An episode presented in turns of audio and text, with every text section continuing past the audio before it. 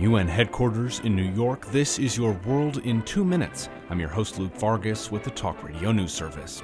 It's World AIDS Day, and the United Nations is calling for a rapid scale up of HIV investment to avert 28 million new HIV infections by 2030.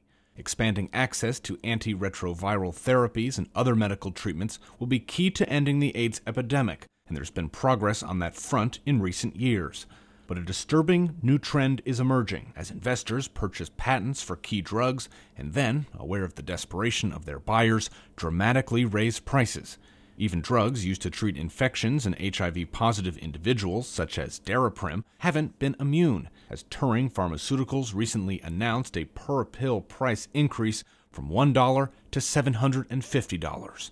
Simon Bland is the director of the Joint UN Program on HIV/AIDS. We're very concerned when we see um, generics being bought and prices going to such a high level.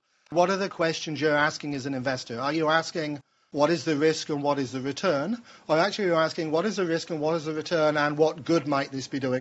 And turning to the ongoing climate talks in Paris, two countries, long viewed as pariahs in global negotiations, are changing their tune.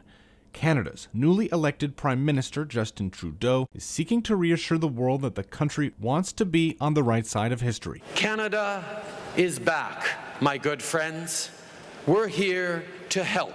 Trudeau also argued that new investments in green energy won't hold back economic growth, but will, quote, build growth and new Australian Prime Minister Malcolm Turnbull chose not to sign a pledge scaling back fossil fuel subsidies, but he did promise to ratify the second stage of the Kyoto Protocol, committing the island to a 5% emissions cut compared to 2000 levels by the end of the decade. For more global news headlines, visit talkradio.news.com.